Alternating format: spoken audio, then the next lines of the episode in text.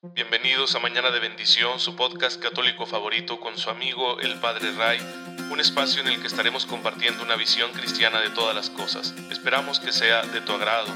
Gracias por estar aquí. Comenzamos.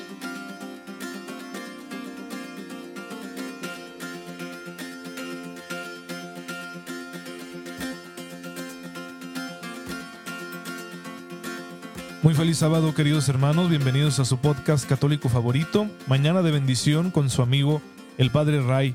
Ya saben que siempre les envío un fuerte abrazo, un cordial saludo y mi deseo más especial es que tengan una fe muy viva que les esté ayudando a descubrir la presencia de Dios, la gracia y aprovecharla, por supuesto, aplicándola en las cosas, en todas, hasta en las más pequeñas, las que nos parezcan más insignificantes, porque recuerden la enseñanza de Jesucristo nuestro Señor, que el que es fiel en lo poco será fiel en lo mucho. Así que mi fidelidad tengo que empezar a construirla desde las cosas pequeñas, y por eso también para las cosas pequeñas cuento con la gracia de Dios, que me va a ayudar precisamente a resolverlo todo a la manera de Jesucristo. Así sean esos detalles. Y bueno, pues es el camino de santificación que tenemos, que Dios nos propone y que para eso está siempre auxiliándonos.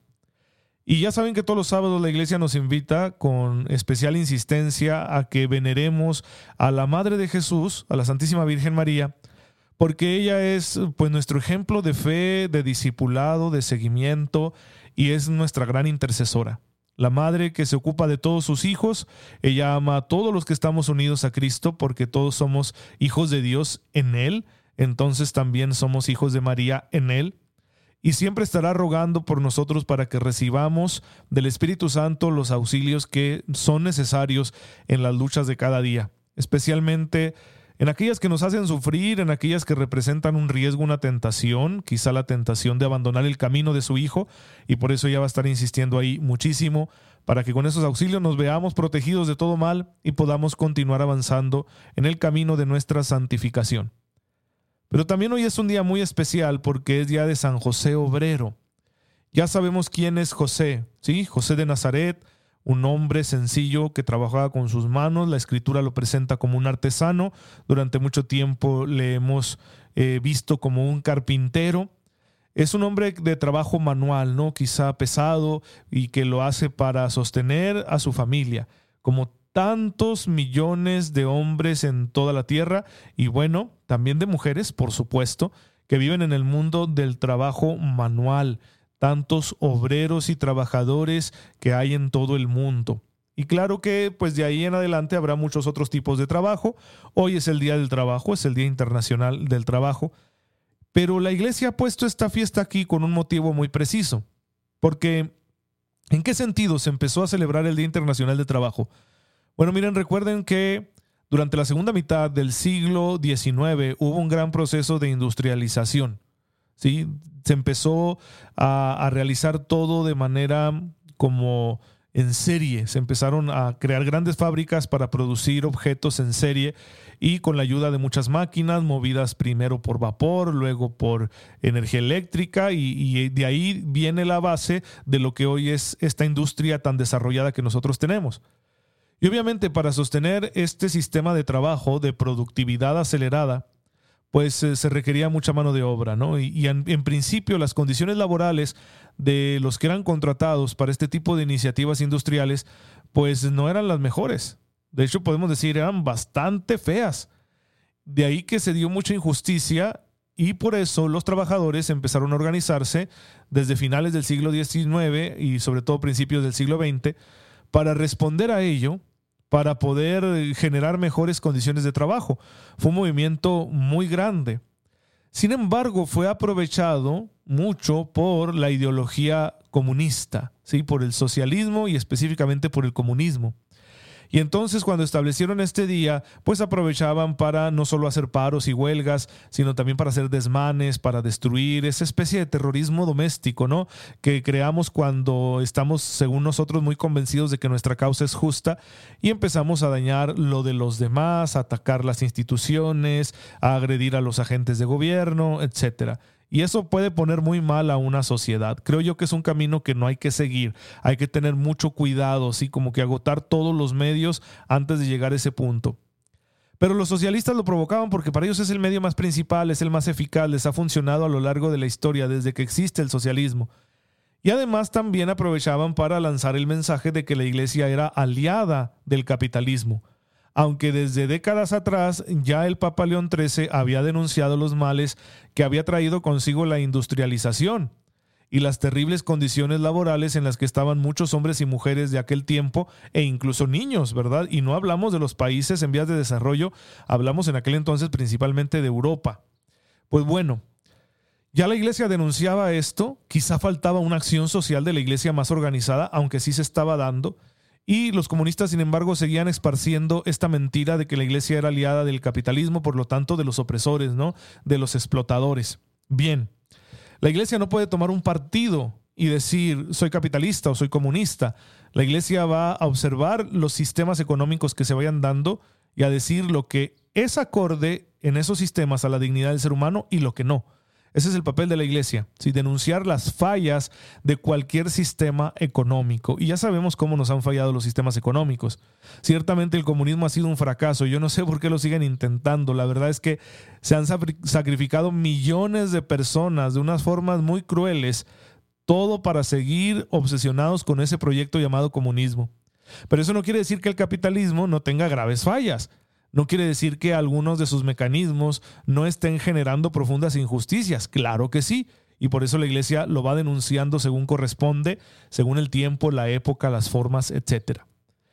Pero para combatir ese apoderamiento que estaban haciendo los socialistas del trabajo, del mundo de los trabajadores, el Papa Pío XII instituyó en 1955 la fiesta de San José Obrero, precisamente el primero de mayo, Día Internacional del Trabajo para darle un sentido cristiano y para decir los cristianos valoramos el trabajo, por supuesto que sí, es muy importante. Dios es un trabajador, ¿no? Porque es creador y nos ha hecho a nosotros co-creadores, por eso también somos trabajadores, también hacemos cosas.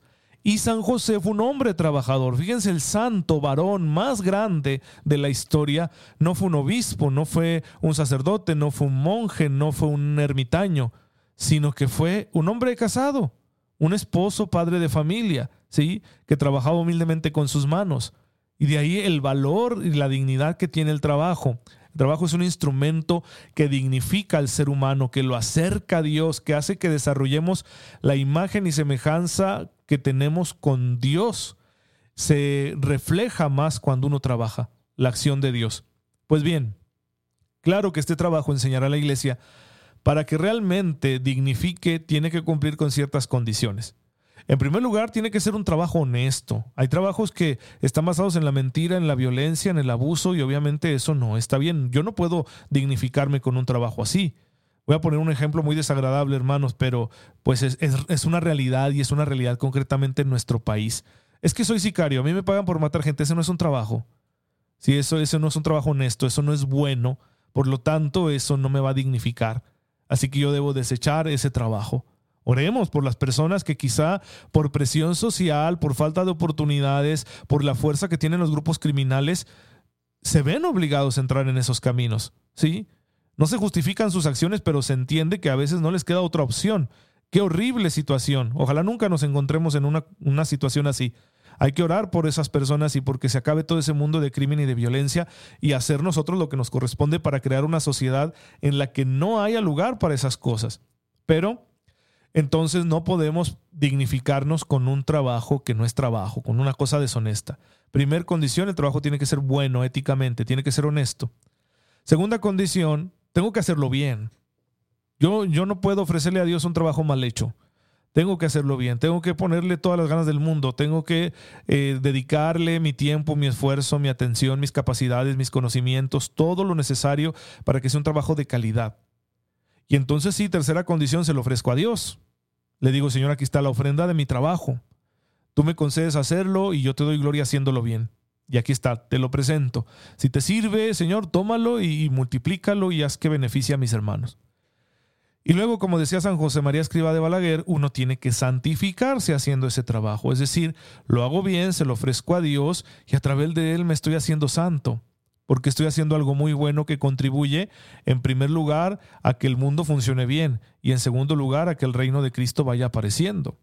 Y por eso la última condición será que yo santifique a otros con mi trabajo, es decir, que mi trabajo promueva la santidad, que mi trabajo dé testimonio, que mi trabajo haga creíble mi testimonio como cristiano. Que la gente diga, híjole, miren, este va a la iglesia y es bien católico y es bien presinado, pero la verdad es que trabaja muy bien. Entonces yo creo que sí le está funcionando lo que él hace. Así que me, le voy a arrimar, ¿verdad? Me voy a acercar y a lo mejor hasta voy a la iglesia con él. Qué padre sería que así funcionáramos. Qué bonito testimonio y cómo le ayudaríamos al mundo a ser un lugar mejor. Por supuesto, hermanos, así como San José santificó su trabajo y tantos otros santos que han sido, eh, todos han trabajado, por supuesto, pero especialmente hoy pensamos en aquellos que precisamente se han santificado trabajando trabajando con sus manos, trabajando, desarrollando una labor profesional, trabajando en, todas las áreas, ¿eh? desde el mundo de la, de la economía, de, la política, de los derechos humanos, de la medicina, de la ciencia, de la técnica, eh, del desarrollo empresarial, hasta los trabajos más sencillos, que son importantísimos, sin, sin ellos no podríamos vivir los que limpian las calles, los que recogen la basura, los que arreglan las, las tuberías de, de, la, ¿cómo se dice? Del sistema de plomería, ¿no? Del drenaje y demás de, de una ciudad, de una casa habitación, cuánto bien nos hacen. Bueno, para que todos ellos, santos de todas las profesiones, se hayan santificado es porque eran hombres y mujeres de oración. Y nosotros también tenemos que serlo. Por eso la iglesia le da tanta importancia a la oración, por eso la iglesia insiste en la vida espiritual, en la vida interior. Por eso el catecismo de la iglesia católica, que es el compendio de la fe de la iglesia, si es un resumen de lo que creemos, el, el catecismo es como la declaración de la interpretación oficial que la Iglesia hace de la palabra de Dios. Es por lo tanto un criterio de formación doctrinal y moral para todos nosotros. Por eso el catecismo tiene uno de sus cuatro apartados dedicados solo a la vida espiritual, solo a la oración, y es el que nosotros estamos explorando aquí en Mañana de Bendición. Y estamos diciendo muchas cosas interesantísimas de la oración. Ayer yo les mencionaba que la oración es una necesidad vital. El que quiere estar en comunión con Dios, el que quiere no ser esclavo del pecado, el que quiere vivir haciendo el bien como Cristo, que pasó haciendo el bien, tiene que ser una persona que ore, lo necesita, no puede llegar a hacer eso si no ora. Pero también la oración tiene que verse reflejada en la vida, por supuesto. No puede haber un divorcio entre oración y vida. Oración y vida cristiana son inseparables, dice el catecismo en el número 2745. ¿Por qué? Porque el mismo amor que nosotros estamos experimentando en la oración es el amor que nos va a impulsar a llevar una vida como la de Cristo con las opciones y renuncias que eso conlleva. Fíjense cómo Jesús hizo sus opciones, es decir, tomó sus decisiones buscando la gloria de su Padre y buscando nuestra salvación. Y claro que esto también le implicó renuncias. Jesús renunció a tener un proyecto así egoísta, Jesús renunció a, a, sus sueños personales, ¿no? Para dedicarse a hacer la voluntad del Padre. Jesús renunció incluso pues a la preservación de su integridad física y emocional, porque ha haber sido muy difícil de vivir toda esa humillación y esa tortura. Todo eso lo hizo porque el amor de Dios lo impulsaba, el amor que nos tiene a nosotros lo impulsó a realizar aquel gran sacrificio redentor. Es el mismo amor del que nosotros participamos cuando estamos orando. Es el mismo amor que debe reflejarse en nuestra vida y manifestarse en nuestras opciones, es decir, qué cosas estoy yo eligiendo, qué decisiones estoy tomando, ahí tiene que verse el amor de Dios, en que esas decisiones y esas opciones sean coherentes con la palabra de Dios, con la voluntad del Padre. Y también renuncia, por supuesto, toda opción conlleva una renuncia. Cuando yo elijo una cosa estoy renunciando a otras. Toda opción requerirá sacrificios. Si yo me decido por algo bueno, porque sé que Dios me lo está pidiendo, voy a tener que hacer sacrificios para mantenerme firme en esa decisión. Y, entonces el amor de Dios me va a dar la fuerza para que yo haga esas renuncias, para que yo pueda decirle que no a ciertas cosas, porque le estoy diciendo que sí a otras, que considero más importantes, que considero mejores, que considero duraderas y buenas. Por eso le digo que, que no a otras cosas. Le digo que no, en primer lugar, a lo que yo sé que está mal acciones que son deshonestas, que son contrarias a la voluntad de Dios, contrarias a la dignidad de mis hermanos, que son pecado, obviamente ahí estamos llamados a decir que no. Pero también muchas veces será necesario decirle que no a cosas buenas, pero que en este momento no convienen, ¿sí? No sé, ahorita alguien se encuentra enfermo, ¿verdad? Porque es diabético y tendrá que decirle que no a un refresco. Y un refresco no es malo por sí mismo. Pero no debe esa persona hacerlo así que dice que no para preservar su salud. Y a veces debemos decir que no, incluso esas cosas buenas, simplemente para ser libres. Tenemos que entrenarnos posponiendo la gratificación. Es una de las cosas más importantes que enseña la psicología contemporánea, que para madurar uno tiene que aprender a posponer gratificaciones, porque si no, no maduras nunca. Entonces en la vida cristiana eso se ha enseñado desde antiguo. Es lo que llamamos penitencia, mortificación. Cuando yo digo, esta cosa buena yo no la necesito ahorita, la voy a posponer. Que me gustaría mucho probarla, pues sí. ¿Es mala? No. Pero no lo voy a hacer. ¿Por qué haces eso? ¿Por qué te abnegas de esa manera? Porque quiero morir a mí mismo quiero morir a mi egoísmo y a mis apetitos, quiero entrenarme, quiero ser fuerte en Cristo, de manera que mi voluntad y toda mi vida, toda mi estructura personal esté lista para el combate de la fe, porque yo no sé si más adelante el Señor me va a pedir renuncias más grandes o, sacrificios donde yo tenga que dar testimonio de mi fe, por eso me estoy preparando y hago esas renuncias a cosas que no son malas, que me gustaría hacer, pero que hoy yo digo, no, porque soy dueño de mí mismo, ¿sí? Eso es una de las gracias más importantes que nos concede el Espíritu Santo, tener autodominio, ser dueños de nosotros mismos y no ser incapaces de decirle que no a las cosas, porque eso nos va a volver esclavos tarde o temprano, ¿sí? Quizá en principio yo digo, pues esta gratificación sí me la permito y ojo, ¿eh? Hay tiempos para permitirse uno gratificaciones. No se trata de esto de una renuncia absoluta. No, solo que también tenemos tiempos donde sí lo hacemos porque estamos en entrenamiento. Vamos, si un deportista lo hace para ganar una competencia y eso ni sabe y que le cuelguen una medalla, sí, que no se la va a llevar al cielo, pues ¿por qué no habríamos de hacerlo nosotros por nuestra alma, por nuestro espíritu, por la salvación eterna, sí? Y es más, hasta por nuestro cuerpo, no en el sentido de que queramos un cuerpo perfecto, aunque siempre nos ayudará a tener una buena salud, sino en el sentido de que también nuestro cuerpo participa de la redención. Así que hasta por eso decir yo me voy a privar de esta gratificación.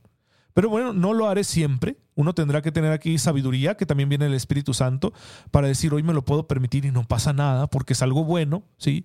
No es que la vida cristiana esté en contra del placer, no, para nada. Pero sí posponer ayuda mucho, porque si yo me acostumbro a no posponer las gratificaciones, pues entonces voy a tener un problema muy serio, porque voy a terminar siéndome esclavo de algo. Voy a obsesionarme o voy a caer incluso en una adicción por no negarme a mí mismo esas cosas. Ay, es que son muy placenteras, pues sí, pero mira, ve el daño que a la larga esto puede tener. Y sin embargo, si tú eh, te decides y dices no, estás creando algo positivo en tu vida que va a facilitar el trabajo de la gracia y te va a ayudar a ser santo. Pues hermanos, esta también es una necesidad en la oración. La oración implica que nosotros dejemos ciertas gratificaciones para darle tiempo, ¿sí? a Dios. A veces tú dices, hoy mi día fue muy cansado, muy ajetreado, tuve muchas responsabilidades, muchos quehaceres, hubo circunstancias, ¿verdad?, que me pusieron ahí en, en dificultad, hubo adversidades y ya llegué a la casa a descansar y, estoy tan cansado que ya lo que yo quiero es abrir un refresco, unas palomitas, sentarme a ver una serie, ¿sí? Y, así ya no voy a hacer ni ejercicio, ni voy a hablar con mi familia, ni voy a, a rezar. Todas esas otras cosas son mejores. Claro, se entiende, estás cansado, estresado, ¿sí? Y se vale tener esos momentos de relajación. Pero si te acostumbras a hacer eso todas las veces que estés estresado o todas las veces que estés cansado, te vas a crear un problema y vas a afectar esas áreas que son tan importantes. Ya no vas a hacer ejercicio, por lo tanto tu cuerpo se va a deteriorar, ya no vas a tener tiempo para tu familia, tu relación familiar se va a deteriorar. ¿Y qué crees? A Dios vas a dejar de hablarle, porque ya no va a haber tiempo para la oración. ¿sí? Entonces, si tú quieres ser un alma de oración, tienes que realizar, realizar sacrificios y tienes que posponer gratificaciones. Y a lo mejor llegar a tu casa y decir, ay, qué ganas de sentarme a ver una serie con unas golosinas, pero no, tengo que hablar con mi Padre Dios. Lo necesito. Sin ello yo no puedo vivir. Por eso voy a posponer esta gratificación, tal vez para otro día, tal vez para el día del fin de semana, porque hoy es importante que yo tenga tiempo de calidad con mi Padre que me ama y yo sé que ahí Él me va a fortalecer y me va a ayudar a lidiar con todo, con el cansancio, el estrés y todo lo demás.